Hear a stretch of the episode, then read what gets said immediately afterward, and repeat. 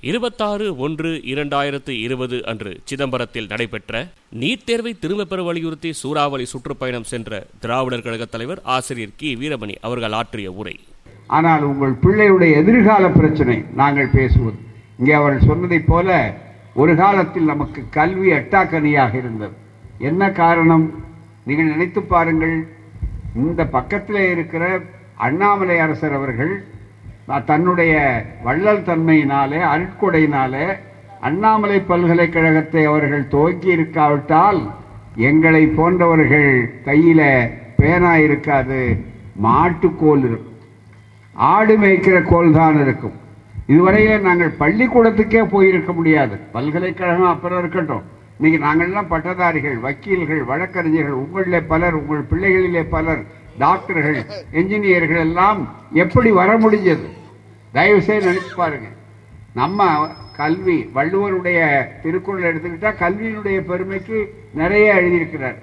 ஆனால் அப்படியெல்லாம் கல்வி இருந்த இடத்துல எப்படி நமக்கு கல்வி எட்டாக்கனி ஆயிற்று கல்வி கண்ணை எப்படி குத்தினார்கள்? ஆரியம் நுழைந்தது. மனு தர்மத்தோடு நுழைந்தது. அந்த ஆரியம் நுழைந்த காரணத்தால் தான் நண்பர்களே நமக்கு மனு தர்மத்தை செயல்படுத்தினான் எப்படி இருந்ததுங்கிறதுக்கு ஒரு சின்ன உதாரணம் சொல்றேன். காப்பா அரவாணன் மனோன்மணியம் சுந்தரனார் பல்கலைக்கழகத்தினுடைய துணைவேந்தர். இவர் ஒரு புத்தகம் எழுதியிருக்கார் தமிழர் அடிமையானது எவ்வாறு அந்த புத்தகத்தில் ஒரு தகவல் சொல்றார். ஆதாரத்தோடு சொல்றோம் நாங்கள் மட்டும் சொல்லலை கல்வி அறிஞருடைய கருத்து பொதுவானவர்களுடைய கருத்து. காலந்தோறும் தமிழருடைய கல்வி அறிவு போதுமானதாக இல்லை சுத்தமாக இல்லை. ஆயிரத்தி தொள்ளாயிரத்தி ஒன்றில் நல்ல கவனிங்க. அதாவது நூத்தி பத்து வருஷத்துக்கு நூத்தி இருபது வருஷத்துக்கு முன்னால. ஏறத்தாழ நூத்தி பத்தொன்பது ஆண்டுகளுக்கு முன்னால என்ன நிலைமை? ரொம்ப ஆயிரக்கணக்கான ஆண்டுகளுக்கு முன்னால போக வேண்டாம். நம்ம இளைய தலைமுறைக்கு நம்ம பெற்றோர்களுக்கு இந்த தலைமுறையில் இருக்கக்கூடியவர்களுக்கு தெரிய வேண்டும். ஆயிரத்தி ஒன்று ஒன்னில் ஆங்கிலேயரால் எடுக்கப்பட்ட முதல் மக்கள் தொகை அறிவிப்பின்படி ஃபர்ஸ்ட் சென்சஸ் வெள்ளக்காரன் தான் முதல்ல பத்து ஆண்டுக்கு ஒரு முறை சென்சஸ் உண்டாக்குனாங்க வெள்ளக்கார ஆட்சியில்.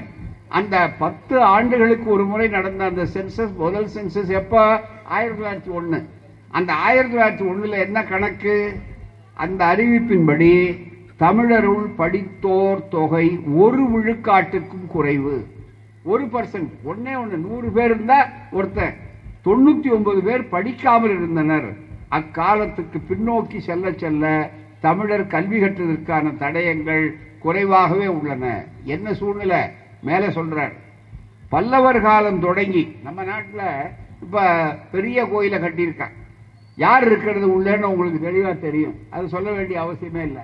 அந்த அடிப்படையில் வரும்போது பல்லவர் காலம் தொடங்கி நாயக்கர் காலம் வரை கிட்டத்தட்ட ஆயிரம் ஆண்டுகளில் அரசர்கள் பிராமணர்கள் நான்கு வேதங்களையும் கற்க மானியங்கள் வழங்கிய செய்திகள் அரசர் ஆட்சிதோறும் காணப்படுகின்றன. இதுதான் மிக முக்கியம். எந்த செலவும் இல்லாமல் இலவசமாக பிராமணர்களுக்கு கல்வி கற்பிக்கப்பட்டது. பயிற்றுவித்த ஆசிரியர்களுக்கு அரசே மானியங்கள் வழங்கியது. இதுதான் ராஜாக்கள் இருந்தான் தெருக்கூத்தில் பார்த்துருக்கலாமா நீங்கள் தெருக்கூத்து பார்த்தவங்களுக்கு நல்லா தெரியும். ரொம்ப படிக்க வேண்டியதில்லை இலக்கியத்துக்கு போக வேண்டிய அவசியம் இல்லை. சும்மா தெருக்கூத்தில் உட்கார்ந்துருந்தா ராஜா வருவார்.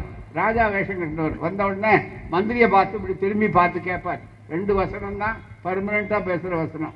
முதல்ல மந்திரி மாதம் மும்மாறி பெய்கிறதாமா. அவன் தலையாட்டுவான். பெரியார் தான் கேட்டார். ஏண்டா மாதம் மூணு தடவை மழை பெஞ்சது கூட தெரியாத ஒருத்தன் ராஜா இருந்தான்னா அவன் யோகிதை எப்படி இருக்கும்? மக்களுக்கு அவனுக்கு என்ன சம்பந்தம் இருக்கும்னு கேட்டார். அதை விடுங்க. அதுக்கு அடுத்தபடியாக பேசுகிற வசனம் ரொம்ப முக்கியமானது. மனுமுறை தவறாமல் ஆட்சி நடக்கிறதா? அப்படிமா இவனுக்கு மனுனால என்னன்னு தெரியாது. வசனம் மட்டும் பேசுவான். அதுதான் மிக முக்கியம். மனுஸ்மிருதி மனு தர்மம் அந்த மனு தர்மத்தினுடைய அடிப்படையில் சூத்திரனுக்கு கீழ்ஜாதிக்காரனுக்கு பெண்களுக்கு தாழ்த்தப்பட்டவனுக்கு எதை கொடுத்தாலும் கல்வியை கொடுக்கக்கூடாது இதுதான்யா ஆரியன் நுழைந்ததுனால மனு தர்மம் வந்ததுனால இந்த மனு தர்மம் தானே? இன்னைக்கு அந்த மனு தர்மத்தை தானே அரசியல் சட்டமாக கொண்டு வரணும்னு பிஜேபி சொல்கிறான் அம்பேத்கர் எழுதின சட்டத்தை தூக்கி போடுங்கிறான். நடைமுறையில் அந்த நடைமுறையில் கொஞ்சம் கொஞ்சமாக செல்லரிக்கிற மாதிரி அரிச்சு அவர்கள் பிரமாணம் எடுத்துக்கொண்டாலும் கூட அதுதானே எடுத்து செய்து கொண்டிருக்கிறார்கள். நினைத்து பார்க்க வேண்டும். ஆகவே முழுக்க முழுக்க நம்முடைய கல்வியை நாசப்படுத்தினார். இந்த நூறு வருஷம் நீதி கட்சி ஜஸ்டிஸ் கட்சி அது ஆரம்பிச்சதுனால தான் நமக்கு அவர்கள் இந்த வாய்ப்பு வந்தது. ஜஸ்டிஸ் கட்சி ஆண்ட போது அவர் மிக தெளிவாக அண்ணாமலை பல்கலைக்கழகமே அப்படி வந்ததுதான். மீனாட்சி காலேஜ் ஆகி அப்புறம் அண்ணாமலை பல்கலைக்கழகமாக வந்தது. இன்னும் கேட்டால் பல பேருக்கு தெரியாத செய்தி நேரம் இல்லை உங்களுக்கு சொல்லணும். அண்ணாமலை பல்கலைக்கழக சட்டம் வருது சட்டமன்றத்தில். ஆயிரத்தி தொள்ளாயிரத்தி இருபத்தி ஒன்பது அந்த காலகட்டத்தில். மிகப்பெரிய அளவு நீதி கட்சி ஆட்சி. எதிர்க்கட்சி தலைவர் யார் தெரியுங்களா? காங்கிரஸ்காரர். பெரிய தேசபக்தர்னு சொல்ற சத்தியமூர்த்தி. சத்தியமூர்த்தியை கவனிக்க வேண்டிய விஷயத்துல கவனிச்ச பிற்பாடு தான் சட்டத்துக்கு எதிர்ப்பு இல்லாமல் இருந்தார். தெரியும். அப்போ அண்ணாமலை செட்டியாரே கவனிச்சுட்டார். அதுதான் ரொம்ப மிக முக்கியம். கவனிச்ச உட்பாடு தாங்க சட்டம் வந்தது. எத்தனை பேருக்கு தெரியும் இது? வரலாறே தெரியாது. இதை சொல்றதுக்கு தான் ஐயா கருப்பு சட்டைக்காரர் இருக்கான். இவனை விட்டா வேற ஆள் கிடையாது. இந்த திராவிட கழகத்தினுடைய வேலை என்ன தெரியுங்களா? மற்ற அரசியல் கட்சிகள் ஒன்றும் நம்ம சகோதரர் ஒன்றும் தப்பாக நினைக்க மாட்டார். எந்த குடும்பம்? அதனால நான் சொல்றேன் தாராளமாக ஏன்னா விஞ்ஞானிகள் மாதிரி நாங்கள் சொல்றோம். மற்றவங்க ஓவியக்காரர்கள். சில பேர் புகைப்படக்காரர்கள். அவங்க ஓட்டு வாங்கணும் பதவிக்கு வரணும் நாங்களும் அவங்களுக்கு உதவி பண்ணணும் அது வேற விஷயம். ஆனா அதுல வந்து கொஞ்சம் எங்களை மாதிரி பச்சையா சொல்ல முடியாது. மிக முக்கியமா நாங்க யார் மேலேயும் புண்படுத்துறதுக்கோ சங்கடப்படுத்தல ஸ்கேன் சென்டர் இருக்க அவன் படம் எடுத்து காட்டுறான். ஸ்கேன் சென்டர்ல அவன் என்ன புண்படுத்துறது ஐயோ நீங்க இதை பார்த்த உடனே என் மனம் புண்படுத்துங்கன்னா ஏற்கனவே உறுப்பு புண்பட்டதை காட்டுறது தான் அது ரொம்ப மிக முக்கியம். அந்த அடிப்படையில நாங்கள் வந்து சமூகம் எப்படி இருக்கு? அதை காட்டுறோம். இன்னைக்கு அந்த கல்வி கொள்கை எப்படி கொண்டு வந்துட்டான்? ஆரம்ப பள்ளிக்கூடம். சூத்திரனுக்கு எதை கொடுத்தாலும் பல கல்வியை கொடுக்காதே. மதம் பிடித்த யானை குளித்த குதிரை படித்த சூத்திரன் இவர்கள் ஆபத்தானவர்கள். எழுதி வச்சிருக்கான் ஸ்லோகம். எழுதி பாருங்க? இதை மாத்தி நம்ம ஆட்கள் படிக்கணும்னு சொன்ன இயக்கம் திராவிடர் இயக்கம் நீதி கட்சி தந்தை பெரியார் அதற்கு அடுத்து பேரறிஞர் அண்ணா அதற்கு முன்னால காமராஜர் அதுக்கு அடுத்தது கலைஞர். இப்படி பாரம்பரியம் வந்ததுனால தான் இன்னைக்கு நம்ம பிள்ளைகள் எட்டாவது பத்தாவது தாண்டி தாண்டி பட்டதாரி. முத்தன் மகன் முனிய குப்ப மகன் சுப்ப கீரைக்காரி முனியம்மா மகன் சுவிட்சர்லாந்துல இருக்காங்க பூராமே. நம்ம பெற்றோர்களுக்கு ஏங்க உங்க பிள்ளை ஃபோன் பண்றாரு? பொறியாளர் பண்றாரு. எந்த ஊர்ல இருக்காரு? எனக்கு தெரியலைங்க அந்த ஊர் பேர் எனக்கு தெரியலைங்க. அப்படின்னு சொல்கிறான் சொல்ல தெரியாது. இன்னும் கேட்டா இன்னும் சில பேர் ஆஸ்திரேலியாவில் இருப்பாங்க அவன் ஆஸ்திரியாவில் இருக்கான். ஆஸ்திரியா வேற ஆஸ்திரேலியா வேறன்னு தெரியாது. அவங்க மேலே தப்பு இல்லை. ஏன்னா முதல் தலைமுறை. எங்க அப்பா தாத்தா படித்தவரா இல்லை எங்க அப்பா படிச்சவரா? நான் தானே முதல் தலைமுறை. பெரியார் இல்லைன்னா அவருடைய கைத்தடி அந்த கல்வி கதவு மூடிய கதவை தட்டி தட்டி திறந்த காரணத்தால் தான் இன்றைக்கு நாம பள்ளிக்கூடத்துக்குள்ள போனோம். எதனால? இத்தனைக்கும் கேட்டால் வேற எந்த நாட்டிலையும் இல்லாத மிகப்பெரிய அளவில் அவன் என்ன போட்டிருக்கான்னா கல்விக்கு ஒரு கடவுளே வச்சிருக்கான் ஐயா. நம்மால் பஞ்சமே இல்லை. இந்துத்துவான்னு இவன் சொல்றான் பாருங்க மதம் ரொம்ப சிறந்த மதம். டிபார்ட்மெண்ட் வாரியாக வச்சுட்டான். ஒவ்வொரு கடவுள். செல்வத்துக்கு லட்சுமி. கல்வி வந்து இந்த கடவுள். இன்னொருத்தர் சொல்கிறார் இப்போ ஏன்னா மோடி ஆட்சியில் இதுவரையில் நாட்டில் இல்லாத அளவுக்கு பொருளாதாரம் கீழே போயிருக்கு. நாலு புள்ளி அஞ்சு. மொத்த வளர்ச்சி. கீழே போயாச்சு. நாலு புள்ளி அஞ்சு. எங்க பார்த்தாலும் வேலையில்லா திண்டாட்டம்.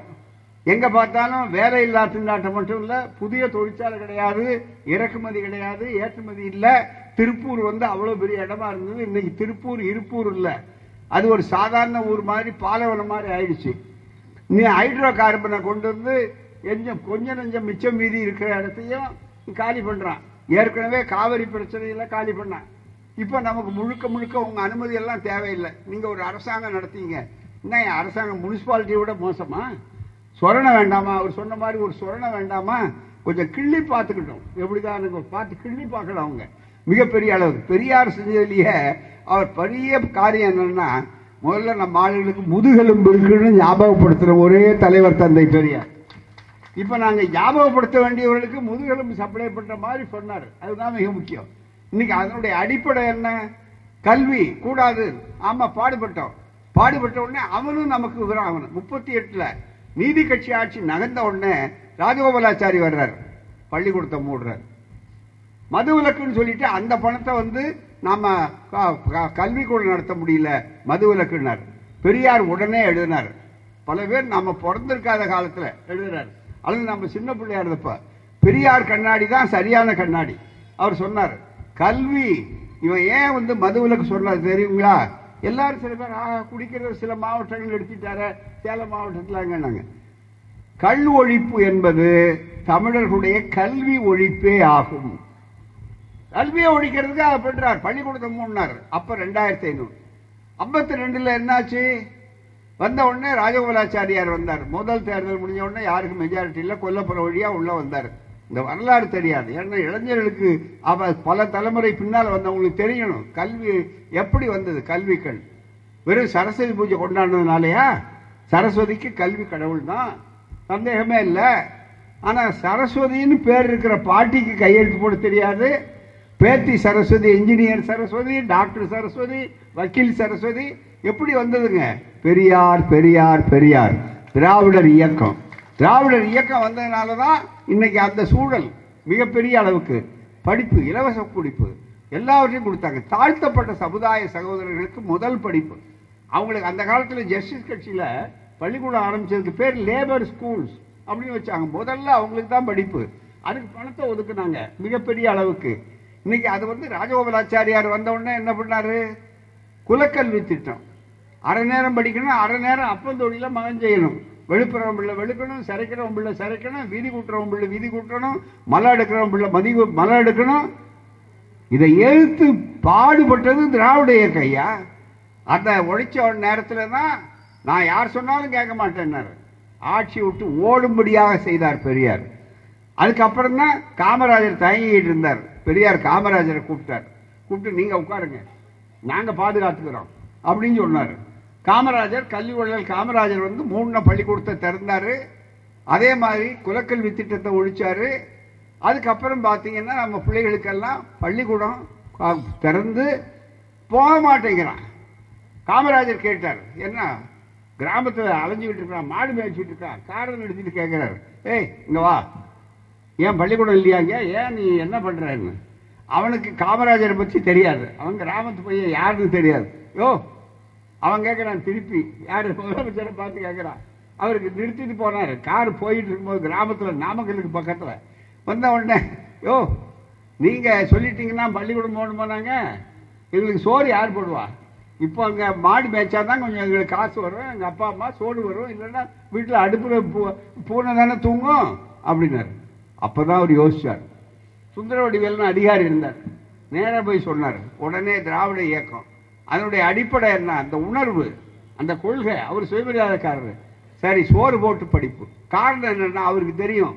நீதி கட்சி ஆண்ட போது தியாகராயர் சென்னை மாநகரில் இந்தியாவிலேயே முதல் முதல் மாணவர்களுக்கு உணவளித்தது நீதி கட்சி காலம். அந்த எண்ணத்தை வச்சுக்கிட்டு நாடு பூரா போடலாங்க. பகல் உணவு திட்டம். வந்தாச்சே? பகல் உணவு திட்டம். அதுக்கு அடுத்தது அது தொடர்ந்தது சீருடை அது இது எல்லாமே வந்தாச்சு. இலவச கல்வி இலவச படிப்பு இலவச புத்தகம் இவ்வளவும் கொடுத்ததுனால தான் இன்னைக்கு இவ்வளவு பேர் படிக்க ஆரம்பித்தான் மிகப்பெரிய அளவில் இல்லைன்னு யாராவது மறுக்க முடியுமா? சத்துணவு பகல் உணவு எம்ஜிஆர் காலத்தில் சத்துணவு. சரி. கலைஞர் மீண்டும் வந்தார் ஆட்சியில். அவன் வந்த உடனே அவர் என்ன பண்ணார்? சத்துணவுன்னா உண்மையாகவே சத்துணவாக இருக்கணும். அது பேரில் சத்துணவாக இருக்கக்கூடாது. அதனால் பசங்கள்லாம் சோர்வாக இருக்கான் அவனுக்கு நல்ல சத்து இருக்கணும். ரெண்டு முட்டை போடும். அப்படின்னாரு. இதுக்கு முதல்ல நம்ம ஆள் முட்டை தேர்தல் தான் வாங்கியிருக்கான். பரீட்சையில் தான் முட்டை வாங்கியிருக்கானே தவிர முழு முட்டையை கிராமத்து புள்ள பார்த்ததே கிடையாது. அவன் அவனுக்கு முட்டை உடனே அதுக்கு கிளப்புறான் சில பேர். ஆ நாங்கெல்லாம் சைவ குடும்பம். நாங்கள் முட்டை சாப்பிட முடியுமா? அப்படின்னா சரி நீ முட்டை சாப்பிட வேண்டாம் உன்னை வற்புறுத்த மாட்டேன். ரெண்டு வாழைப்பழம் சாப்பிடு. அதுதான் மிக முக்கியம். இன்னைக்கு அப்படியெல்லாம் சொல்லி பிள்ளைகளை இழுத்தா அஞ்சாவது வகுப்புல தேர்வு. இதுதான் ஏன் குலக்கல்வி திட்டம்? அஞ்சாவது வகுப்பு ஐசிஎஸ்ஆ இவர் போய் ஐஏஎஸ் இவன் பள்ளிக்கூடத்துக்கு வர்றதே பெரிய விஷயம். இடைநிற்றல் அதுதான் சொன்னேன். பாப்பான் புத்திசாலியா இருக்கான் அவன் எல்லா இடத்துலையும் அப்பன் பிள்ளை பா தாத்தா படிக்கிறது இவன் புரோகிதனாக இருந்தாலும் அவன் படிச்சுட்டு வர்றான். வர்ணாசிரமம் ஏன்னா அவன் தான் படிக்கிறதுக்கு தகுதி உள்ளவன். காலங்காலமாக எல்லாம் கொடுத்தான். அவன் நாலு வயசு பையனை கூட்டிகிட்டு வந்து நம்ம வாத்தியார்கிட்ட சேர்க்கணும்னு பார்க்குறான் இவன் நம்மால் எட்டு வயசானாலும் உள்ளே வர்றதில்லை. மிக முக்கியமாக அதுதான் நான் சொன்னேன். நம்ம வாத்தியாருக்கெல்லாம் நம்ம கொஞ்ச நாள் வந்த உடனே இவன் கெட்டிக்காரன். இவருக்கு பொதறி உண்டு. அதான் நான் வேடிக்கையாக சொன்னேன் பல கூட்டங்களில். நீங்கள் பார்த்தீங்கன்னா விஜயதசமி அன்னைக்கு சேர்க்குறேம்மா உடனே அங்கேருந்தா நம்ம வாத்தியார் கேட்டார் பையனுக்கு ரொம்ப வயசு கம்மியாக இருக்குது இவன் கொண்டு வந்து சேர்க்குறானே. மற்ற பசங்க அவங்க கண்டுபிடிச்சாங்க. எப்படி தெரியும்? அமெரிக்காவிலலாம் எட்டு வயசு பத்து வயசு கூட சேர்க்க மாட்டான். அதுக்கு வயசு அதிகம். அங்கே போய் பார்த்தா தெரியும். இங்க வந்த உடனே இவன் பாருங்க நம்ம ஆள் படிக்க மாட்டேங்கிறான். அவன் வந்து நாலு வயசுலயே மூணு வயசுல வயசை கூட்டி பா- அது பொய் சொல்லி நம்மகிட்ட வந்து சொல்றான். நம்ம வாத்தியாருங்க விடல இந்த பாருங்க இந்த கையை தூக்கி காதை தொட சொல்லுங்கண்ணா. கையை தூக்கி காதை தொட சொல்லுங்கன்னா இந்த காது எட்டலன்னா அஞ்சு வயசு ஆகலைன்னு அர்த்தம்னு கண்டுபிடிச்சான். இதை விட பெரிய ஆர்கிமிடிஸ் வேற யார்? இதை விட ஐன்ஸ்டீன் வேற யார்? நம்மளும் இப்படியெல்லாம் சேர்த்து அவனை விரட்டி மற்ற இடத்த கொடுத்து இவ்வளவும் பண்ண பிற்பாடு இப்போ அஞ்சாவது வகுப்பில் தேர்வு எட்டாவது வகுப்பில் தேர்வு அது மத்திய அரசாங்கத்திலேயே அமல்படுத்தலையா? ராஜாவை மிஞ்சக்கூடிய ராஜ விசுவாசிகளாக இவர்கள் இருந்து கொண்டிருக்காங்க. அப்புறம் ஒன்பதாவது வகுப்பில் பத்தாவது வகுப்பில் பதினோராவது வகுப்பில் பன்னெண்டாவது வகுப்பில் பன்னெண்டு வகுப்பில் படித்தாலும் அனிதா மாதிரி ஆயிரத்தி இரநூறு மார்க் மொத்தம் இருக்கிற இடத்துல ஆயிரத்தி நூத்தி எழுபத்தி ஆறு வாங்கினாலும் எங்க பிள்ளைகள் தற்கொலை தான் விடிவா? நீங்க நினைச்சு பாருங்க. அந்த மார்க் கணக்கில் எடுத்து கொள்ளப்பட மாட்டாது. என்னையா ஒரு அரசாங்கம் தமிழ்நாடு அரசாங்கம் மாநில கல்வி பட்டியல்ல இருக்கக்கூடியது. மாறினா கூட ரெண்டு பேருக்கும் அதிகாரம் இருக்குன்னு சொல்ல ஒத்திசைவு பட்டியல் கன்கரண்ட் லிஸ்ட்ல இருக்கக்கூடியது. அதுல இருக்கிறது நாங்க எடுத்துக்க மாட்டோம்னு சொன்னா என்ன அர்த்தம்? அவர் சொன்ன மாதிரி சொரண உள்ள அரசாங்கம்னா கேள்வி கேட்டிருக்க வேண்டாமா? இவெல்லாம் சேர்ந்து சட்டமன்றத்தில் திமுக காங்கிரஸ் முஸ்லீம் லீக் எல்லாரும் சேர்ந்து நாங்கள் ஒத்துழைக்கிறோம். ரெண்டு மசோதாக்களை கொண்டு வாங்க என்னாச்சு? ஏன் வற்புறுத்தல? அவர் சொன்ன மாதிரி அம்மா ஆட்சி அம்மா ஆட்சி அம்மா ஆட்சி. அம்மா இருக்கும்போது ஒரு வருஷம் அவங்க விதிவிலக்கு வாங்கினாங்களே அந்த உணர்வு ஏன் அவங்களுக்கு இல்லை? அந்த நினைச்சு பார்க்க வேண்டாமா? அதுக்கு முன்னால் கலைஞர் என்ன சொன்னார்? சொன்னார் பாருங்க. இவங்கெல்லாம் இருந்த காலத்தில் நாங்க இதை சொன்னோம் சில பேருக்கு என்ன வரும் என்னங்க மூணு வருஷமா இங்கே வந்தாச்சு இனிமே அவங்களால ஒழிக்க முடியுமா? அப்படின்னு ஒரு தோல்வி மனப்பான்மை விரக்தி மனப்பான்மை. உங்களில் சில பேருக்கு யாருக்கும் வர வேண்டிய அவசியம் இல்லை. இருபத்தி ஓரு வருஷம் எம்ஜிஆர் கொண்டு வந்த நுழைவுத் தேர்வை எதிர்த்து போராடி வெற்றி கண்ட இயக்கம் திராவிடர் கழகமும் திராவிட முன்னேற்ற கழகமும். கலைஞர் உடனே சேர்ந்தார். கிராமத்து பிள்ளைகளுக்கு மார்க் போடு. பத்து மார்க் கூட போடு. செல்லுபாச்சு கிராமத்து பிள்ளைகள் படிக்கலையா? எங்க தாழ்த்தப்பட்டவன் பிற்படுத்தப்பட்ட எங்க சகோதரன் சமுதாயத்தில் அடித்தளத்தில் இருக்க படிக்கணும். எல்லாருக்கும் கேட்கறோம் நாங்க அது அந்த அடிப்படை என்ன? ஜஸ்டிஸ் கட்சி காலத்தில் எத்தனை பேருக்கு டாக்டர்களுக்கே தெரியாதுங்க. ஜஸ்டிஸ் கட்சி வர்றதுக்கு முன்னால ஆட்சிக்கு வர்றதுக்கு முன்னால நூறு வருஷத்துக்கு முன்னால டாக்டர் ஆகணும்னா சமஸ்கிருதம் படிக்கணும். இன்னைக்கும் அந்த சமஸ்கிருத போராட்டம் நடக்குத. குடமுழுக்கா கும்பாபிஷேகமா தண்ணி ஊத்துற இடத்துல. கட்டினவன் நம்ம கோயில். ஆனால் உள்ள போனவன் வேற ஆள். வேம மொழி என்னன்னா தமிழ் தமிழ் செம்மொழி நமக்கு. கலைஞர் பாடுபட்டு செம்மொழி வச்சாரு. இவன் என்னன்னா நீச்ச பாஷை. தமிழ் வந்து நீச்ச பாஷைங்க. அது உள்ள போகாது. மந்திரம் சொல்றது உள்ள வராது. அது என்ன கருமாதி மந்திரம் இருந்தாலும் புரியாத மந்திரம் தான் சொல்லணும். அவன் கல்யாணத்தில் வந்து கருமாதியை சொல்றான். இவனுக்கு என்னன்னே தெரியாது. நல்ல தலையாட்டி இன்னொரு தடவை விடுங்கங்கிறான்.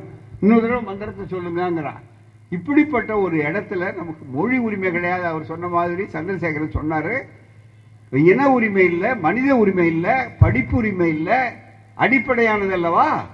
ஆகவே நான் நாங்கள் இந்த பணியை எடுத்திருக்கிறோம். இந்த இடஒதுக்கீடு கிடையாது. மத்திய அரசாங்கத்தில் இடஒதுக்கீடு கிடையாது. சமஸ்கிருதம் நூற்றி பத்து இந்தியாவுடைய ஜனத்தொகை. இந்த நூற்றி பத்து கோடியில் இருபத்தி ரெண்டு மொழி அரசியல் சட்டம் அட்டாத அட்டவணையில். அந்த அட்டவணையில் இருக்கக்கூடியதில் இருபத்தி ரெண்டு மொழி.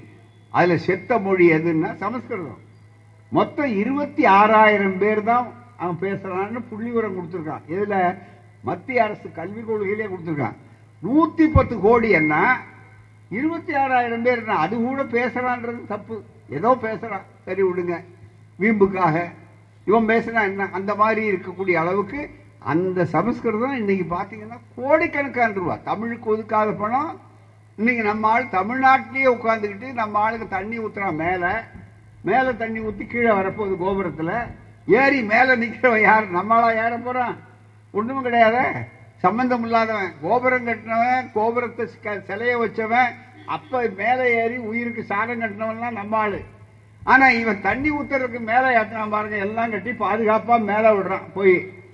அவன் போய் இந்த தண்ணி ஊத்துறது அதுல என்ன குடம் முழுக்கு கும்பாபிஷேகம் சரி. என்ன அர்த்தம்? இப்ப கேட்கறான் சில பேர் ஆரியராவது திராவிடராகுன்னு. கும்பாபிஷேகம்னா ஆரியம். குடமுழுக்குன்னா திராவிடம். இவ்வளவுதானே தவிர ஆரிய திராவிடத்துக்கு வேற ஒன்றும் வேண்டாம். நீச்ச பாஷை தேவ பாஷை. சமஸ்கிருதம் தேவ பாஷைங்கிறான்.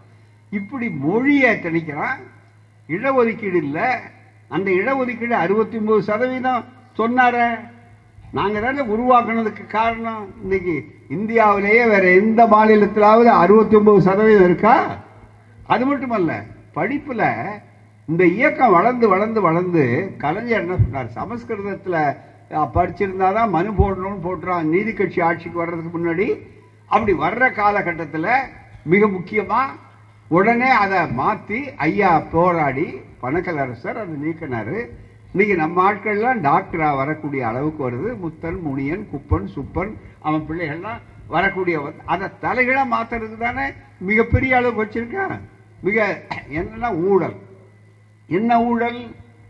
இன்னும் கேட்டால் இந்திய அரசியல் சட்டம் தான் வழிவகுக்கிற சட்டம்.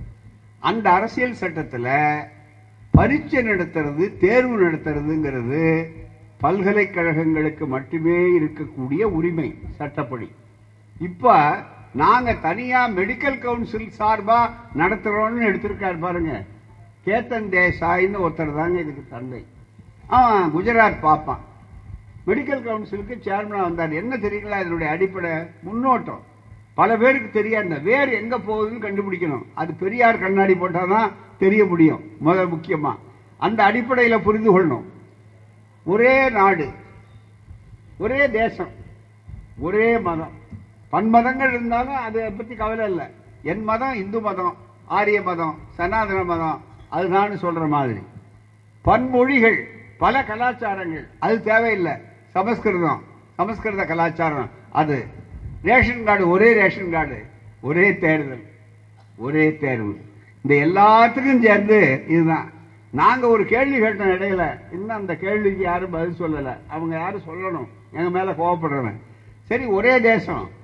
ஒரே மொழி ஒரே ரேஷன் கார்டு ஒரே தேர்தல் ஒரே மதம் எல்லாத்தையும் சொல்கிறிய இன்னும் ஒன்று செய்யலாமே? நாங்களே பாராட்டுவோமே. ஒரே ஜாதின்னு சொல்ல. ஏன் சொல்ல மாட்டேங்கிற? ஒரே ஜாதின்னு சொன்னால் தீர்ந்து போச்ச பிரச்சனை? அப்புறம் ஏன் நீ எட்டி நெல்லு தள்ளி நெல்லு நீ படிக்க கூடாதுன்னு உரிமை உண்டா? ஆகவே தான் நண்பர்களே இந்த கல்வி உரிமையில் கண்ணை குத்தனாதான் இவன் எழுந்து வராமல் இருப்பான். இதுதான் உறுத்தல். அது மட்டும் இல்லை படிக்கிறது டாக்டர் பட்ட படிப்பு. இதெல்லாம் வந்துட்டு காமராஜர் காலத்தில் மிகப்பெரிய அளவுக்கு. ஒரு சின்ன ஒரு நிகழ்ச்சியை சொல்கிறேன் ரொம்ப பேருக்கு தெரியாது இளைய தலைமுறை. ஆச்சாரியார் வந்து குலக்கல்வி திட்டத்தை மட்டும் கொண்டு வரல. நூற்றி ஐம்பது மார்க் வச்சிருந்தாங்க இன்டர்வியூக்கு. அப்போ கமிட்டி வந்து உட்கார்ந்தான் இதை ராஜகோபாலாச்சாரியார் வந்து வெறும் ஐம்பது ஆக்கினார் ஐம்பது ஆக்கினார் நூறை குறைச்சார் நம்ம பசங்க வரக்கூடாதுங்கிறதுக்காக. பாப்பானுக்கு நூறு இன்டர்வியூ மார்க் வந்து ரொம்ப குறைச்சலா வச்சா அவனுக்கு போட முடியாது. நம்ம ஆளுக்கு தான் செலெக்ஷன் கமிட்டியில் வந்தாருன்னு ஆட்கள் வர முடியாது. டாக்டர் அவங்க கட்சியில் என்னென்ன திட்டம் போட்டா பாருங்க. ஒவ்வொரு கண்ணி வழியாக வைக்கிற மாதிரி. காமராஜர் வந்தார் பாருங்க. ஆச்சாரியார் குலக்கல்வி திட்டத்தை ஒழிச்ச மாதிரியே மிகப்பெரிய அளவிற்கு உடனே என்ன பண்ணாருன்னா அவர் வந்து செஞ்ச காரியத்தில் எல்லாரும் மெடிக்கல் காலேஜுக்கு போகணும். எல்லாரும் என்ஜினியர் ஆகணும். அப்படிங்கிறது அனைத்து சாதியினரும் ஆகணுங்கிறதுக்காக பெரியாருடைய சிந்தனைக்கு ஆட்பட்டு அவர் செஞ்சதில் முக்கியமான காரியம் குலக்கல்வி திட்டத்தை ஒழித்த மாதிரியே இந்த எந்த இன்டர்வியூவில் இருந்து பாருங்கள் இந்த தொழில் படிப்புக்கு என்ஜினியரிங் மெடிக்கல் இந்த தொழில் படிப்புக்கு இருந்த மார்க்கு நூற்றி ஐம்பது மார்க்கை குறைச்சார் பாருங்க ராஜகோலாச்சாரி ஐம்பதா. மீண்டும் இவர் வந்த உடனே முதல் உத்தரவு போட்டார் நூற்றி ஐம்பது மார்க் அப்படின்னார். பத்திரிக்கைக்காரர்ல பார்ப்பனர்கள் வந்தாங்க ப்ரெஸ் பீப்புள் அவங்களுக்கெல்லாம் காமராஜரை பற்றி ஒரு துச்சமான எண்ணம். இவர் படிக்காதவர் இவர் வந்து மாட்டிக்குவார் நாம கேள்வி கேட்டால் அவர் பதில் சொல்ல முடியாது. அப்படி ஏன்னா அப்பதான் பதவிக்கு வர்றார். அந்த அந்த காலகட்டம் வந்து ஒரு மாதம் கூட ஆகலை. உடனே கேள்வி கேட்குறாங்க என்னன்னு? ஏங்க நூற்றி ஐம்பதாக இருந்த ராஜாஜி வந்து முதலமைச்சராக இருந்தப்போ ஐம்பதா குறைச்சார. நீங்கள் எதுக்காக மறுபடியும் நூற்றி ஐம்பதாக நீங்கள் அதையே அதிகப்படுத்தினீங்கன்னு கேட்டார். வேற ஏதாவது சொல்லுவார் நாம் அதை வச்சு விவகாரம் உண்டாக்கலாம். காமராஜர் மேலே சாயத்தை பூசலாம். அப்போ தான் பதவிக்கு வந்திருக்காருன்னு உடனே அவங்க எண்ணம் இந்த எண்ணத்தோட கேள்வி கேட்குறான் காமராஜர் என்ன சொன்னார் தெரியுங்களா? கெட்டிக்காரன் படிப்புக்கும் அறிவுக்கும் சம்பந்தம் இல்லைங்கிறதுக்கு உதாரணம். அனுபவ படிப்பு பாருங்க அவர் சொன்னார். ரொம்ப அமைதியாக சொன்னார். ஆமாம் ஐம்பதை அவர் குறைச்சாரு நான் நூற்றி ஐம்பது ஆக்கினேன். அவர் தானே கேட்குறீங்க ஆமாம் அவர் எதுக்காக நூற்றி ஐம்பது ஐம்பதா குறைச்சாரோ அதே காரணத்துக்காக தான் ஐம்பது நூற்றி ஐம்பது ஆக்கியிருக்கேன் போ. அவ்வளோதான் பதில். அதுக்கு மேலே சொல்லலை. தீர்ந்து போச்சு. அது ரெண்டுக்கும் பதில். இப்படியெல்லாம் தாண்டி தாண்டி தாண்டி நமக்கு வந்திருக்கோம். பூராமே எஸ்எஸ்எல்சி படிக்க விடலைங்க. செலெக்ஷன் அப்படின்னா எலெக்ஷனில் செலெக்ஷன் மிகப்பெரிய அளவுக்கு. பன்னாடை முறை ஒழிக. விடுதலையில் எழுதணும். விடாமல் நம்மால் எஸ்எஸ்எல்சியே தாண்ட மாட்டான். செலெக்ஷன் அன்செலக்டட்னு எஸ்எஸ்எல்சி வரையில் படித்தா இவனை பரீட்சை எழுத விட மாட்டான் பூராமே. அதெல்லாம் நீக்கி செலெக்ஷனை நீட்டி பள்ளிக்கூடத்தில் வந்து எல்லாம் பண்ணி ஒவ்வொரு கட்டத்திலையும் இந்த இயக்கம் திராவிடர் இயக்கம் என்ன பாடுபட்டுருக்கு? அதே மாதிரி பாருங்க கலைஞர் வந்து ஆட்சிக்கு வந்த உடனே மிகப்பெரிய ஒவ்வொரு மாவட்டமும் இவர் வந்து அமைச்சராக இருந்த காலத்தில் ஒரு வரலாறு என்னென்ன இந்தியாவில் கலைஞருடைய அந்த ஆட்சினால எவ்வளோ பெரிய ஒரு திருப்பம்னா ஒவ்வொரு மாவட்டத்திலையும் ஒரு அரசு மருத்துவக் கல்லூரி இந்தியாவுடைய வேறு எந்த மாநிலத்திலும் இந்த சாதனை கிடையாது. திராவிட முன்னேற்ற கழக ஆட்சியினுடைய சாதனை மிகப்பெரிய அளவுக்கு. அதுவும் போஸ்ட் கிராஜுவேட் மேற்பட்ட படிப்பு இருக்கு பாருங்க அதெல்லாம் இரட்டை இலக்கம். மற்ற இடத்துல ஒத்த இலக்கம் கூட கிடையாது. எல்லாம் பண்ணி வச்சிருக்காங்க இவங்க. எல்லாம் அந்த கட்டடம் மலட்டி வசதியாக வச்சு அந்த அவங்ககிட்ட அனுமதி வாங்கி மிகப்பெரிய அளவில் எல்லாம் பண்ணி வச்சா நம்மால் ஜம்முன்னு வந்துட்டாங்க வெளியில இருந்து நீட் தேர்வுன்னு வச்சு கரையான் முற்றெடுக்க கருணாக குடி புகுந்தது மாதிரி வந்திருக்க. இந்த லட்சணத்துல நம்ம ஆட்சியாளர் என்ன சொல்றாங்க? தமிழ்நாட்டை ஆள்றவங்க. இன்னும் ஒரு மூணு மெடிக்கல் காலேஜுக்கு அவர் அனுமதி கொடுத்துருக்கிறாரு. நாங்கள் எங்கள் காலத்தில் மூணு மெடிக்கல் காலேஜுக்கு வாங்கிக்கிறோம். நீ முப்பது மெடிக்கல் காலேஜுக்கு அனுமதி வாங்கினா கூட யார் யார் அனுபவிக்க போகிறான் நம்ம பணத்தில் அவன் அனுபவிக்க போகிறான் நம்ம கட்டுற வரி பணத்தில். நம்ம பிள்ளைகள் யாரும் இங்கே வாங்கலை. மிகப்பெரிய அளவுக்கு. இங்கே பரீட்சை எழுத விட மாட்டேங்கிறான். ஏன்? நம்ம பிள்ளைகள் எட்டு ஒன்பது பேர் ஏன் செத்தாங்க? ஊழலை ஒழிக்கிறேங்கிற பேரில் தேர்வு எழுதுங்கிறான் பத்து லட்சம் இருபது லட்சம் கார்பரேட் கோச்சிங் சென்டர் இதை சொல்லி ஒரு பக்கம் பார்ப்பன ஆதிக்கம் இன்னொரு பக்கம் முதலாளித்துவ ஆதரிக்கும். இவங்கள ஊழல் நடக்குது ஊழல் நடக்குதுங்களே இது எவ்வளோ பெரிய அளவுக்கு ஊழல் இது?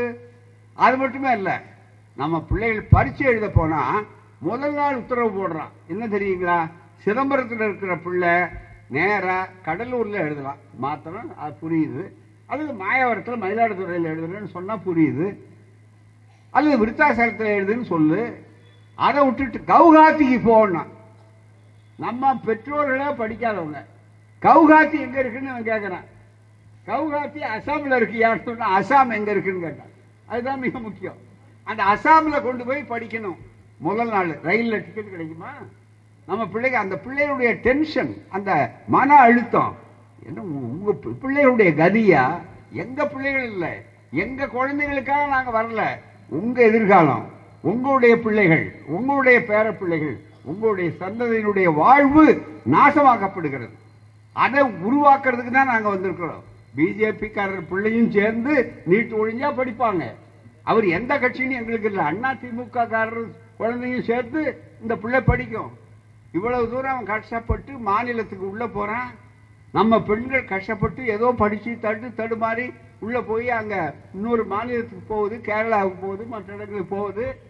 அங்கே அவன் போலீஸை நிறுத்திக்கிட்டு உள்ளே போகும்போது கொண்டே அவரு தலையடு நகையடு இதை எடு ரவிக்கே கழட்டு. என்னய்யா அசிங்கம்? சொல்கிறதுக்கே வெக்கக்கடாக இருக்குது எங்கள் தகுதிக்கு குறைவாக இருக்குது நீதிமன்றத்தில் சொன்னது சொல்றேன். உள்ளாடையை நீக்கி இருக்கிறார். எவ்வளவுக்கு அவன் அந்த பிள்ளையுடைய மனநல அழுது கொண்டு தேர்வு எழுதுற பிள்ளை தைரியமா உள்ள போகணுமா இல்லையா? தேர்வு எழுதுற நேரத்தில் வாசப்படியில இந்த கோளாறுனா அந்த பிள்ளையால பாஸ் பண்ண முடியுமா? ஏன் அந்த மன அழுத்தம் வந்து பல பிள்ளைகள் தற்கொலை பண்ண வேண்டிய அளவிற்கு வந்தது? இதுதான்.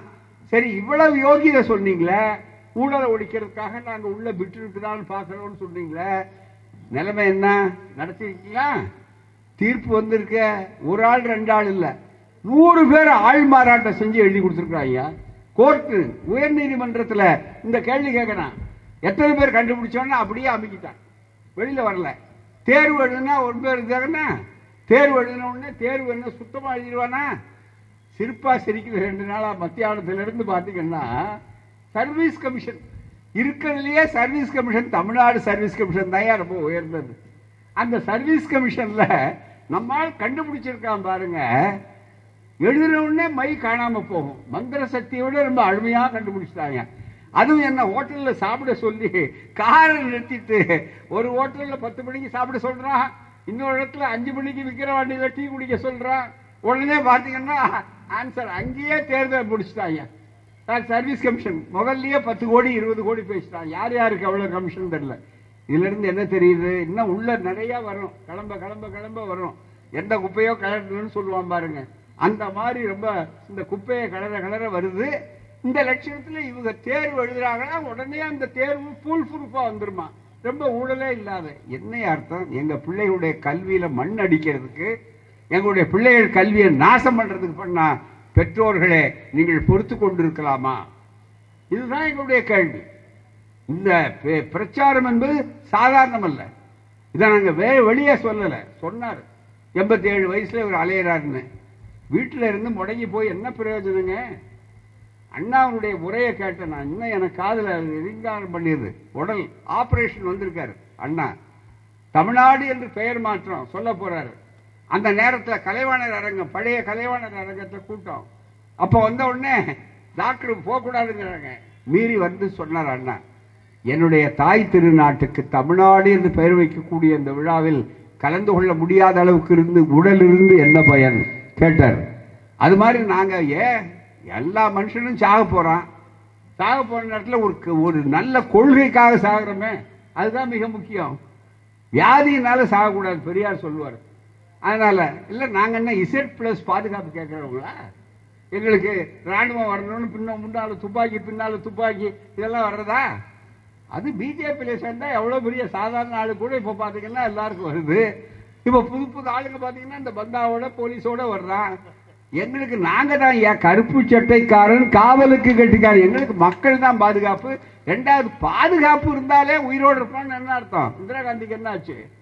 பாதுகாப்புக்கு வந்தவன் தானே அதனால் அதனால இந்த உயிர் வெல்லம் அல்ல. எனவே பெரியோர்களே இளைஞர்களே நம்முடைய எதிர்கால சந்ததியினுடைய வாழ்வு இருட்டடிக்கக்கூடாது நாமெல்லாம் படிச்சிட்டோம். ஆனால் பிள்ளைகள் வரணும். நம்ம சமுதாயத்திலிருந்து இள- இளைஞர்கள் என்ஜினியர் வரணும். டாக்டர் வரணும். இன்னைக்கு நீங்கள் விட்டீங்கன்னா நாளைக்கு என்ஜினியரிங் அது மட்டும் இல்லை நீட் தேர்வு எழுத முடிச்ச உடனே மேல்பட்ட படிப்புக்குன்னா எவ்வளோ பேர் வச்சாங்க? சூப்பர் ஸ்பெஷாலிட்டி எல்லாம் இருந்தது. இப்போ நம்ம பார்த்தீங்கன்னா பிள்ளைங்க கிடையாது. காரணம் அதுக்கு முன்னால் ஒரு பரீட்சை இருக்குது அதுக்கு நெக்ஸ்ட் தேர்வு. நீட் தேர்வு எழுதி பாஸ் பண்ண உடனே அதுக்கு மேலே நெக்ஸ்ட் தேர்வு. என்னைய வாழ்நாள் பூரா தேர்வுன்னா பள்ளிக்கூடத்தெல்லாம் கலைஞ்சிட்டு போங்க. வெறும் தேர்வு கோச்சிங் சென்டர் நடத்துங்க மந்திரி வேண்டியதில்லை கோச்சிங் சென்டர் இது நம்பர் ஒன் கோச்சிங் சென்டர் அஞ்சாவது வகுப்பு கோச்சிங் சென்டர் கோச்சிங் சென்டர் நடத்துங்க மக்கள் உங்களையும் கோச்சிங் பண்ணி அனுப்புவாங்க. அதில் ஒன்றும் சந்தேகமே இல்லை. ரொம்ப தூரம் முடியுமா முடியுமா முடியுமா? இது ஒரு கத்துறாருன்னு நீங்கள் நினைக்கலாம். ஒன்றும் முடியுங்க. ஒரு வருஷம் பொறுத்துங்க. அவ்வளோதான் இருபத்தி ஒன்று அவங்க புரட்சி கவிஞர் சொன்னார் ஒரு பாட்டில். அதை சொல்லி முடிக்கிறேன்.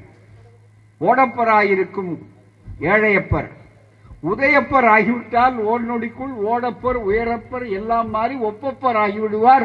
உணரப்பா நீன்னு பாடினார் உதயப்பராகனா வன்முறையை கொஞ்சம் வேகமாக சொன்னார் ஆத்திரத்தில். நாங்கள் வன்முறையை ஆதரிக்க மாட்டோம். யாரும் உதயப்பராக வேண்டாம்.